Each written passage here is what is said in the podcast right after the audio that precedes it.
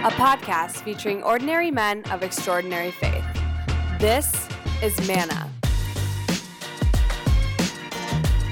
Hey, everybody. Thanks for tuning in to another episode of Manna podcast featuring ordinary men of extraordinary faith. I'm your host, Jeff Peterson. Now, none of the guys that you will meet on this podcast would consider themselves to be extraordinary, but it's their humble, holy way of living which is exactly what makes them extra to me. And I'm very excited for you to meet them. Now, it's been said that religion and art spring from the same root and are close kin. That's a total quote that I'm not attributing because I forgot who said it, but that's that's been said.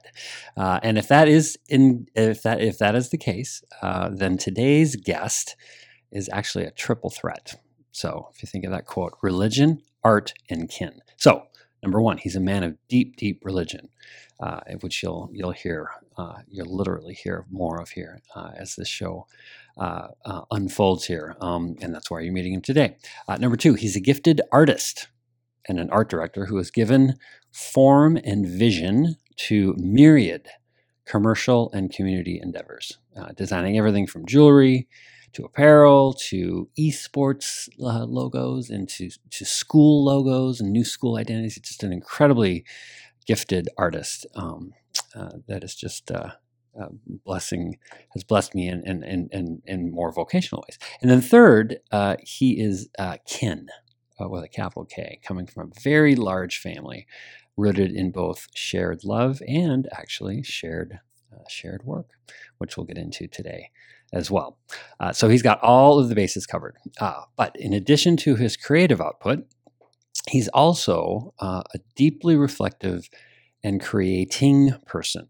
Okay, so not just a creative, but a creating person, evidenced by his many years connecting with both his interior self uh, and and uh, and and and with um, uh, and with others in matters of faith, but also fun. I mean, the the in fact, when I first met you, uh, it was on an airplane, and we were en route to a big conference in which I'm pretty sure your primary role was was a skit, and you produced these wonderfully uh, elaborate skits uh, for for teens, uh, which would have contended for Saturday Night Live consideration. So, anyway, he's someone who takes his faith and his craft very seriously, and I can't wait to see what we're going to talk about and what we're going to create today. So, please welcome today's Manna Man, Mr. George Rysavy. Hey, George. Thanks, Jeff. Uh, it was a nice introduction. I guess the audience uh, after the end will be able to decide for themselves whether it was true or not. Very, very, very true. Well, I, I'm as I said, I'm just so so glad that you're that you're here, and I can't wait to see where this conversation is going to unfold. And so, um, where I wanted to start, though, um, and I alluded to it in in your intro, um, and I won't read this whole Bible verse, but you know, when I think of you, George. And you know, we've had we've been very blessed on Manna to have uh, guests with ranges of talents. We've had we've had pastors and we've had motivational speakers and we've had you know just you know marketing guys and sales guys. But you know, you are truly an artist. And you know, when I think of of you, I think of um, and just for everybody listening, you all know that I don't know Bible verses off the top of my head. So I had to Google this, but it's the one about the talents. It's a one about, so at 1 Corinthians 12, there are different gifts, but the same Spirit. There are different ministries, but the same Lord. There are different ways of working, but the same God. So this is the one where, you know, to one, there is given you know the the um, through the spirit the, the, message of wisdom to another the message of knowledge blah blah blah blah blah so anyway you have this gift you have many gifts. But when you think of, of, of specifically your gift of creativity and, and being able to, you know, take an idea and in, in, in one of your cases, express it through design, through art. How early in life did that, did that kind of manifest? Like, were you one of those kids that were doodling, you know, uh, in grade school, and you were like, "Hey, my doodles are way better than than others." Yeah, I think that's that's the case. It, you know, we had uh, I went to a Catholic school through eighth grade, and art was a big part of that. I think we had art classes every day or every other day, and you can kind of tell, you know, that the stuff you're doing is either on par, maybe a little better than somebody else's. Um, and I enjoyed doing it. Um, And I, I remember there was one night, you know, you know, you, you go through your, your grade school life and you're, you know, doing these line drawings and things. And I remember one night we were sitting in our living room and we're watching TV and I had a sketchbook out and I was doing this little face character. And I started shading it. And it was the first time in my life I had actually created something that had depth to it. And it's like, I didn't even know I could do that. and it just happened, you know. And then it was just from there on, I just kept working at it and practicing at it. But, uh, you know, when you were talking about the gifts, you, you get people that'll come up to you and say, you know, I don't know how you do it. I can't even draw a stick person. I bet you I've heard that a 1000 I'm times sure. in my life. yeah. You know, I can turn around and say, you can do stuff that I couldn't even dream about doing, Yeah. you know, and it's, you're right. It's, it's a gift. It's a gift from God and we have, we have to be able to use that gift. Um, but, you know, the, the gift of being an artist is no greater than the gift that somebody else has that I can't do. So, Yeah, yeah. When did you? And I'm sure it probably wasn't unless you were an, a completely self-enlightened, you know, eighth grader or eight eight-year-old. Uh, although you said you were at Catholic school, so maybe it was kind of in the air. But when do you? Was there a time when? When you did, you know, like you just said, it's a gift from God. Was there a time when you when you did kind of attribute, like, okay, I I do have this talent, and you're very gracious to say, you know, everyone's got talents, which they do. But when did you start connecting that to something that it wasn't just dumb luck that you were able to kind of, hey, wait a minute, I can do dimension here. You know, when did you did that come later, or was that when you were younger? Def, definitely later. Um, I think I just kind of took it for granted that you know, hey, this is this is me doing this. You know, it's you know, I didn't really grasp the fact that you know God's given me an ability, and really, I look at it as my ability is is to see things and recognize what looks good and what doesn't look good. It's not my talent Mhm. some people can there, there's plenty of people with way more more talent than me that that I look up to in the art world but some people just can't you can show them two drawings and one of them you know to you is obviously so much better than the other and uh, some people can't see that Hmm. and to me that was one thing that I thought I, I, I could always tell what looked good and what couldn't. You know, it's kind of like um, I'm not, you know, you can say I'm creative, but, you know, to me, uh, if I'm to measure myself, the people that are really creative, the geniuses, you know, like a Michelangelo or somebody like a Picasso, they're doing stuff that nobody before them had, has ever done Mhm. everything I do is I'll have this vision in my head of what I want to do, but then I'll look to other resources and say, you know, how do other people do this? I like what this person did. I like what this person did. Can I combine certain aspects of those things and put something together and put my own spin on it? Mhm. But it's never really. You'll you'll hear the the term in the art world that there's no such thing as new design. Everything is taken from something that came before Mhm. but the great people just completely you know like a monet that goes into impressionism you know it just starts their own Yeah.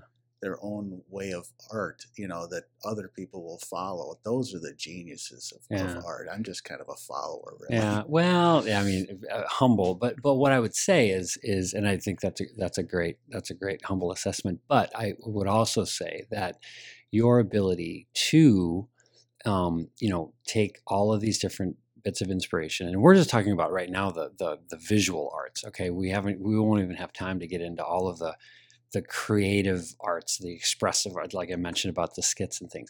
I th- I feel like as an artist, you are uniquely um, gifted at taking all of those things, and this is going to sound like a cliche here, but actually taking all those things and making a connection to to others. Okay, so even if it's even if it's a squarely commercial endeavor where the other might be somebody reading a catalog, okay, you know, to be able to take you know imagery and and and connect, you know, because art and this is I'm way out of my league in saying something like this, but I feel like art that doesn't connect to anything or anybody isn't like it's like what's the point you know what i mean? And so i feel like you have and you talk about this gift of discernment you know in looking at something and going okay that's the better version of that.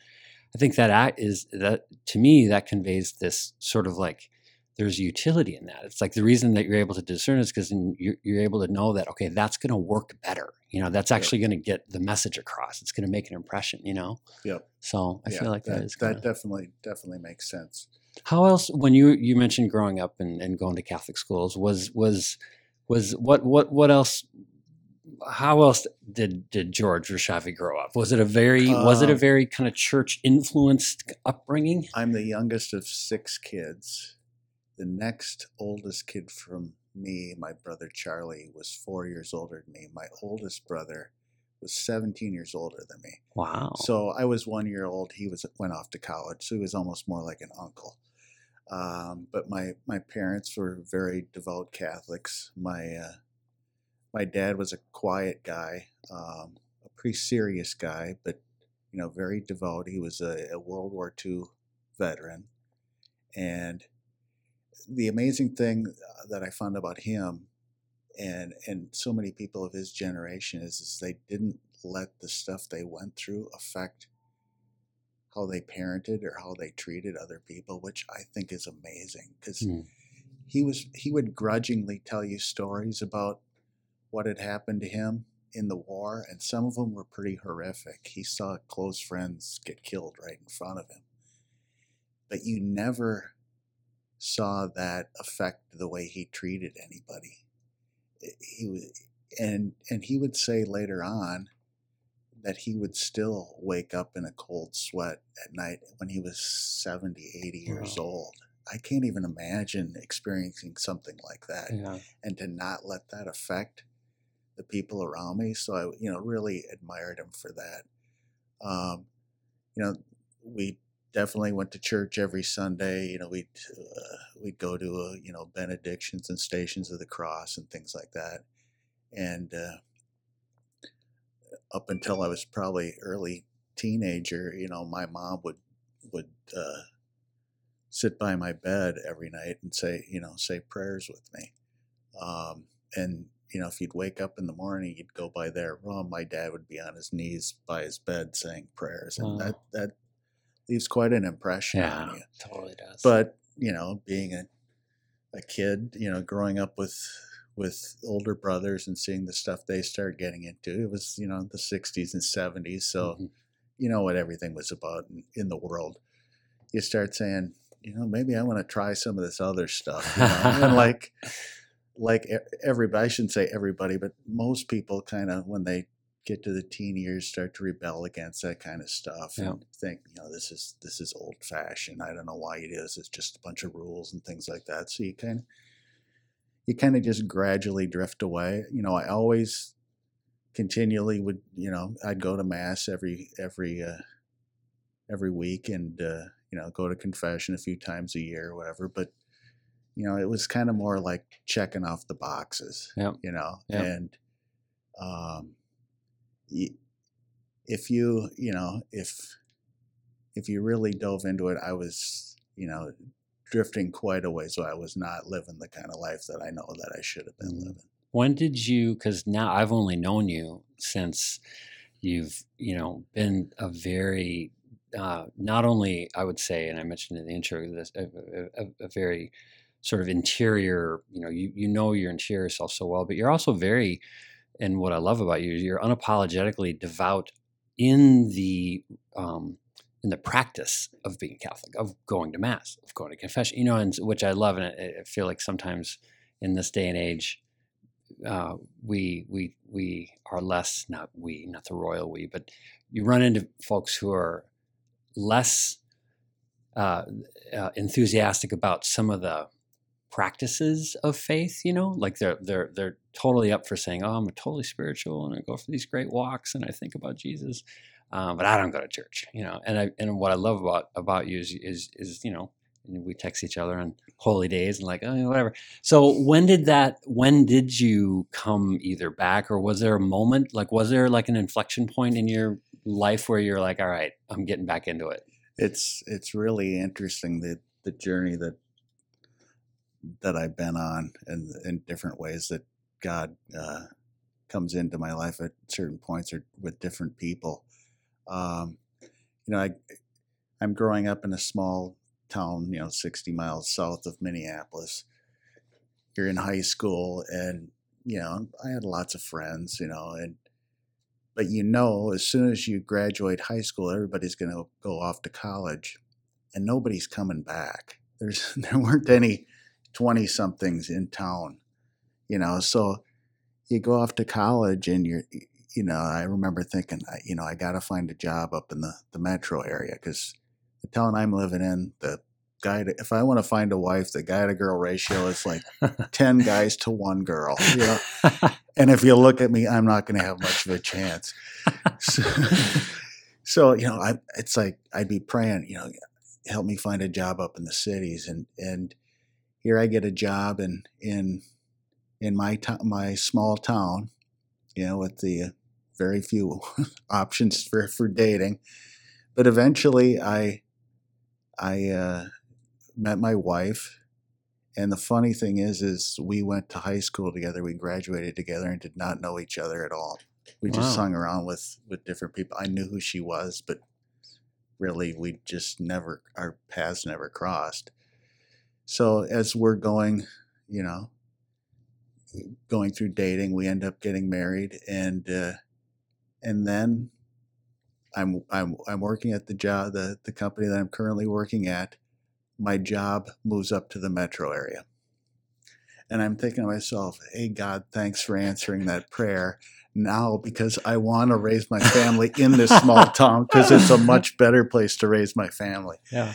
And but the funny thing is, so- so it's like you know I'm a little, you know, peeved about that. But then I mean, the prayer was answered. It was Yeah, just it was just exa- answered in a different way. exactly, and you, and then you don't see the fruits of it until way later.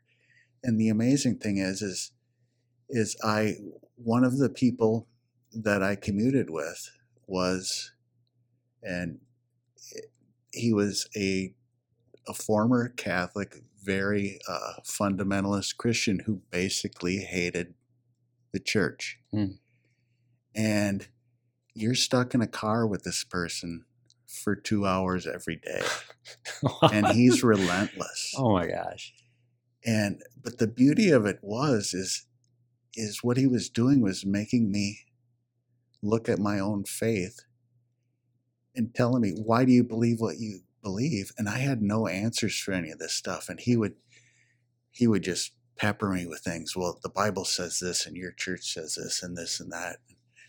And like and i'd look at it and go you know you're right. And i got to the point where i was ready to leave the church Wow. you know because it's like i'm looking for the truth and it seems like this isn't the truth. And i remember my mom handed me a book i told her about this and she handed me a book and it was the the book was called uh, rome sweet home by scott hahn. And he was a uh, presbyterian minister who was very anti-catholic for much of his life. But then through certain circumstances through the, the holy spirit he started learning more about it and he realized you know this is what they're saying is true and it's biblically based you know and i was not a big bible reader so if anybody would be quoting the bible to me it's like yeah you're right i don't you know Got to take on your word. so it's like you better figure out what you believe Yeah. and why you believe it. So I read this book and I was just amazed by it, you know, and it, and it started to arm me to understand my faith, and and then I ended up getting a whole series of tapes by that he had written about all these different objections to the church, and I ended up giving those tapes to this person that I was commuting with, and he begrudgingly listened to them and you know he called me into his office one day and he said uh, you know i've been listening to those and you know it's not like i'm i'm going to become go back to being catholic again but i just wanted to thank you because i had a real hatred for the church and there was a lot of misconception there so i Yeah. wanted to thank you and it's amazing how that worked out for both of us. Wow. You know, and after a while, our you know, our paths went in separate ways, and I started um, driving by myself to work two hours every day. And you can listen to the radio. You know, you could you know waste the two hours, and I just got to a point where I just decided, you know, I'm going to spend this time praying, and then I realized that was the answer to my prayer. God's answer to my prayer. I Mhm. got a job up in the cities. I continue to live in this small town and I drive two hours to and from work and I can spend that time praying Oh, that's great. that I would never have. Yeah. You can't, I can't cram two hours into my life at home or, you know, Mm-hmm. in prayer, but you can in a car because it's just you, Yeah. you know. Yeah. So it was an amazing answer, That answer to a prayer that, you know, God knows what's best for us. We Mhm. just, we got to trust him, Yeah. you know. That is such a great, and I love the, I love the, um, sometimes I feel like for me, like I, sometimes I feel like I look for these bits of divine kind of uh, intervention, like to be big things, like, oh my gosh, you know, whatever, came back to life or whatever. And, and like what I love about what you're saying is, you know, that intervention came through a commute. Like it's just driving. Like Yeah. it's and, and and just like you say, you're looking at okay, when am I ever going to have two hours uninterrupted? And God, he he knew that's what you needed, and well, there you go. Yeah. you've got it. Yeah. So how do you use it? Like, do you listen to like uh, uh, books on tape, or like how do you do it? I mean, or, or is it just quiet? You know, The are you are you The whole morning commute is me praying. okay?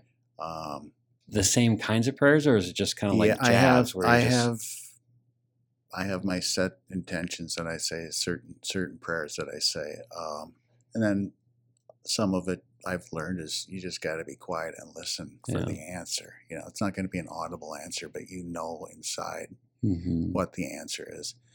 And then um, probably on my commute home, probably half of it is prayer, and then the other half would be, you know, listen to uh, relevant radio. Mhm. Um, so it's, you know, it's occasionally I, I did, my wife did get me the New Testament on CD, so I've gone through that several times too. Um, but generally, generally it's silent, silent prayer. I So love that. I love that. That's a, that's a, uh, a quote from Mother Teresa years ago. Said she was being interviewed by some journalist who was, and was asking her about prayer. You know, what do you say? What do you? How do you pray? What do you? What do you say to God?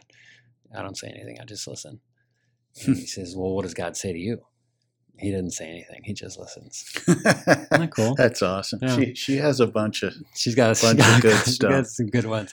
So, so I want to ask about because I think this in the story that you told about commuting with this other gentleman and, and and now the impact that you had on his life. I'm sure if if I were talking to him and asking him this question, he might say you.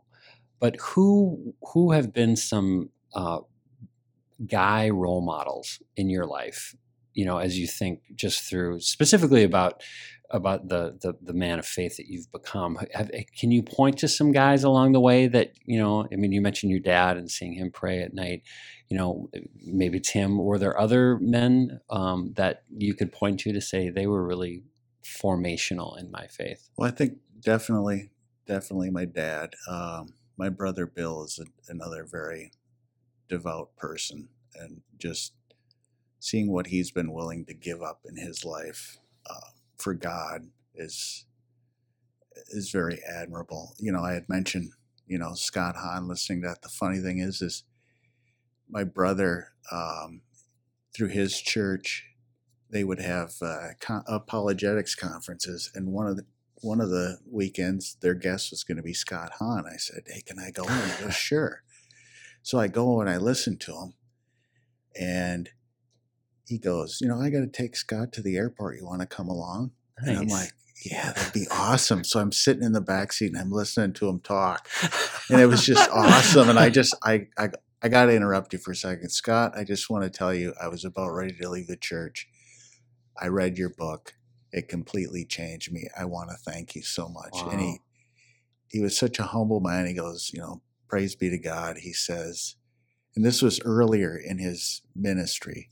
Not too many years after he had converted, and he goes, he goes, you know, there's a lot of people that I turned away from the church, and he goes, I'm hoping I'm bringing people back now. And I go, I think you brought Wow. thousands more back. What a cool That- story. So it, it was it was really cool to end up meeting this guy that was a Yeah. huge influence on me. What was, the, what was the name of the book again? Home Sweet Rome, Sweet Home. Rome Sweet Home. Okay, Yeah, that's great. he's an extremely intelligent man. Yeah. Uh, PhDs.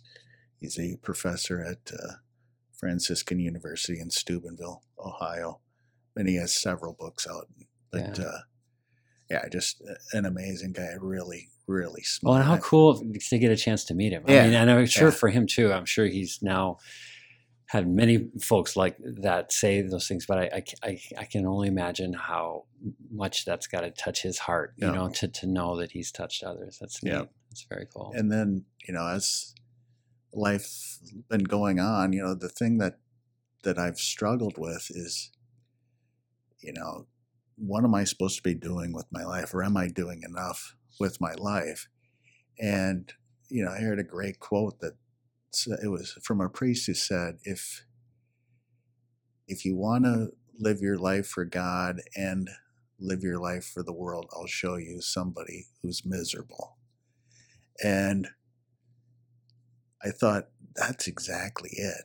I Mhm. mean, because I think I I discussed with you before, I've uh, depression runs in my family, and I've uh, I definitely go through depression. Um, but I found out that there's, to me, there's two different kinds of depression. There's the clinical depression that there's really nothing you can do about it. There's a chemical imbalance, but then there's another depression that I also suffer from, and that's a depression of knowing you're not living exactly how you should live, Mhm. and you, it's it's this inner depression.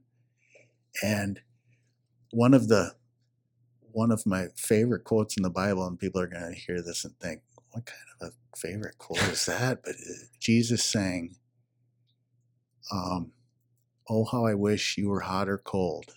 But because you are lukewarm, I will vomit you out of my mouth Mhm. And it's that just hits you like a ton of bricks and and it's basically saying lukewarm is like the worst thing you could be. Mhm. and i realize i'm lukewarm you know? I'm not willing to be all in. Why am i not willing to be all in? And you know you can go back to when uh, pope john paul was elected pope the first thing he said was be not afraid. Mhm. And fear is a, is a killer. I mean, Yeah. you're afraid. You're afraid to be all in. I mean, read biographies of saints. I don't want to be skinned alive. You know, I don't want my head cut off. Right, Yeah. Yeah.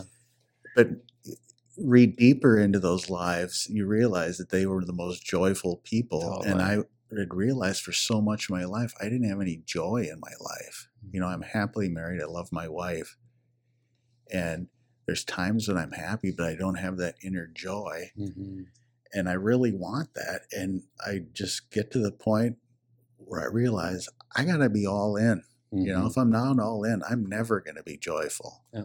And I was uh, I was listening to a a, uh, a story on YouTube. It's called uh, All or Nothing, and it's the biography of uh, Sister Clare Crockett. She was a, a girl from Derry, Ireland, and uh, she was a a really uh, likable kid, really um, really popular with with everybody, and loved to have a good time. She wanted to be an actress, and she was on her way to becoming an actress.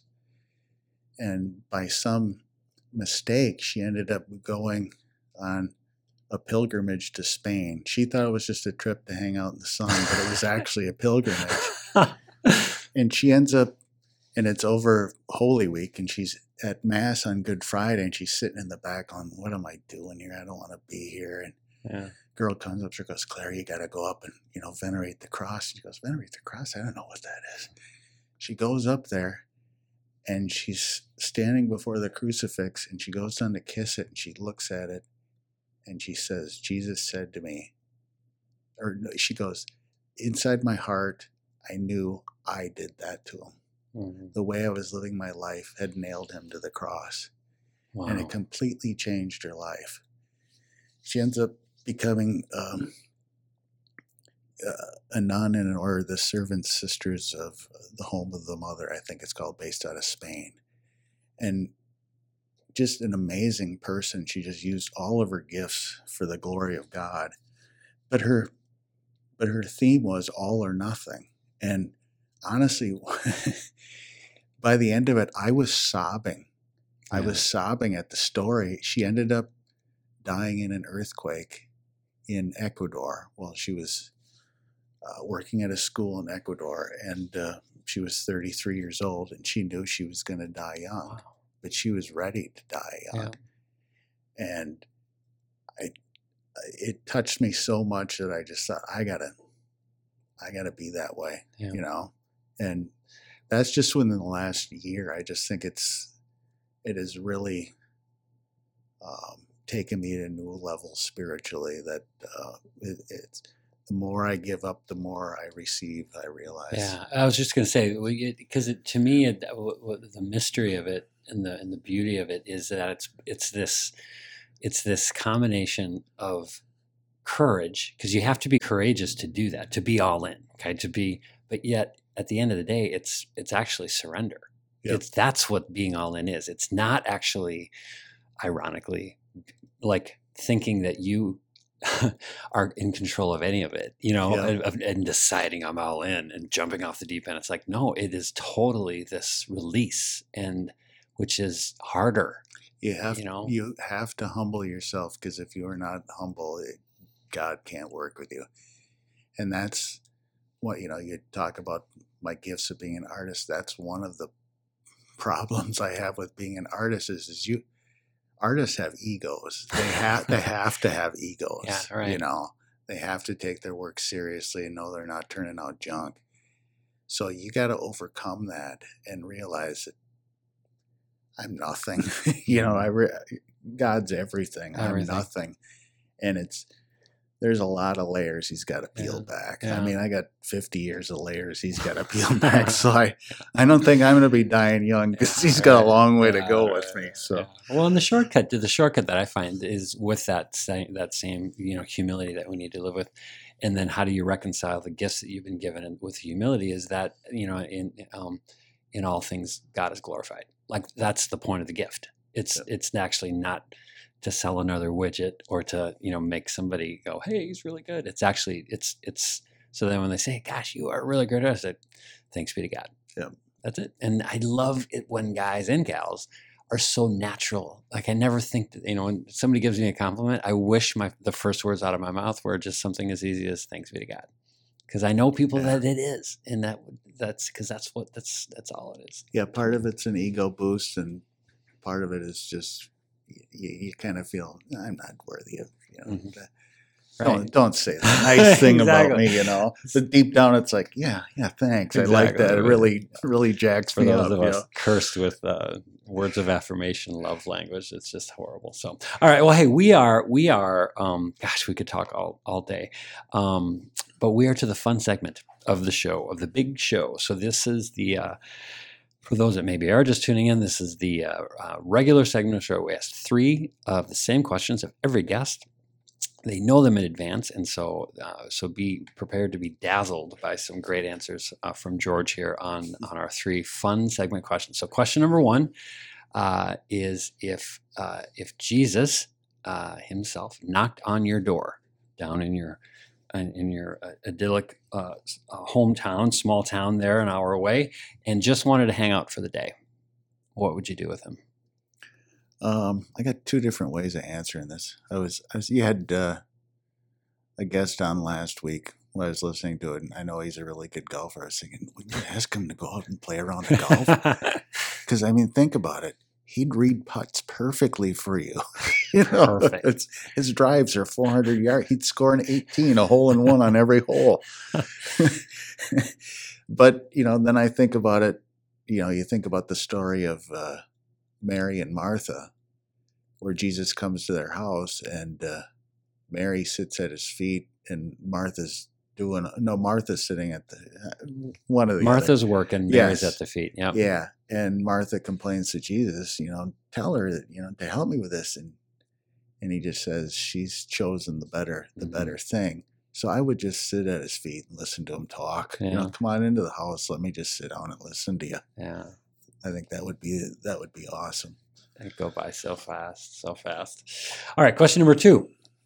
If you could go to church with any other guy, uh, living or dead, um, and it can be someone that you know or don't know, famous or not famous, who would that who would that guy be?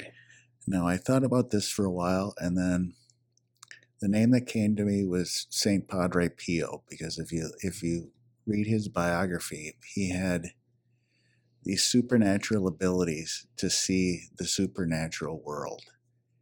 And if I could sit at mass with him and just have him explain to me what he's seeing, Hmm. he's seeing the church opened up to heaven and heaven coming down on the church and, de- and him describing these angels going back and forth and the community of saints you know participating in the mass how cool would that be yeah, you know right, right, right. it, it take the mass to a whole new level Totally, you know yeah. I got to, you know, funny you mentioned him, and you mentioned relevant radio earlier, because I feel like they talk about um, Saint Padre Pio a lot, and I don't know anything about him. I gotta, I gotta read up on him. Ama- amazing guy uh, capuchin uh, i think that's the name of it a monk from italy Okay. and uh, he had the stigmata for 50 years so all the wounds of all the wounds of christ but he had he uh, he's known to have sat in the confessional for like 18 hours a day and just heard confessions and he knew what people's sins were before they came in Wow. and he would chastise people for not mentioning their sins. He knew them, and he'd tell them to get out until you're ready to come and get a give a good confession. Wow. And That's he had he had the ability to bilocate, which is documented, where he would be in two places at the same time, and it's documented. That's wild. he was able to heal people. There was a woman who had a sick child. She was on a train, and uh, to see him, and and uh, the child ended up dying, and she still brought him to him, and he just said the child sleeping, and the child came back to oh, life. No way. Wow. You know, I mean, just Wow. amazing, Yeah. humble man, but just yeah. he was so close to Christ that it was it, about as close as a human being can get, or a copy of Christ walking on earth. Wow. You know, just an amazing guy. Worth definitely worth reading about. Definitely. I just and I just love I love our saints. I love the fact that we've got saints that we can read about and you know cuz and obviously that's the beauty of of, of our faith and with Jesus himself being walking amongst all of us sinners and fallen people but but the saints I shouldn't say but the saints and the saints are another great example of like being able to actually pers- like personify or, or have a the, you know translate grace translate you know miracles through people actual people you know mm-hmm. i just think it's such a beautiful aspect of our faith you know The, the the amazing thing about saints too is is they they considered themselves to be the greatest sinners, Mhm. and the only reason and you'd look at them and think. I don't even think you sin, you know, compared to me, you know, it's because they know God and they know how perfect God is and they know how far short they are from God. So they can recognize their impure Yeah. their impurities. That's what makes them holy, you know. It, just amazing people. Yeah. So Great role models. All right, last question.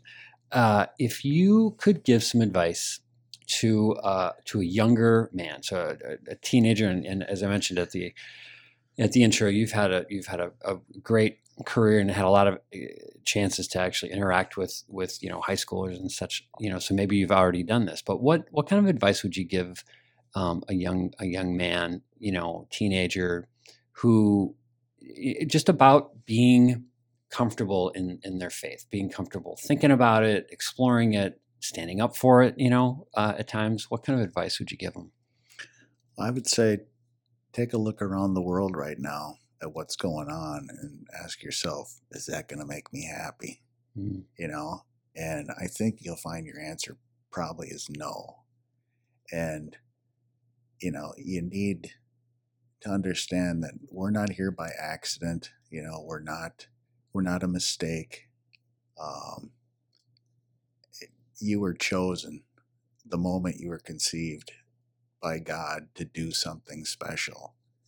And the only way you're truly going to be happy is to figure out what that is. And like I said before, don't be lukewarm, go all in Yeah, because lukewarm isn't going to cut it. So that's great. George Rysavy, thank you so much. you bet, Jeff. Thank you. Thank you for listening to Manna. If you have any questions or recommendations for future guests, send them to mannapodcast at gmail.com.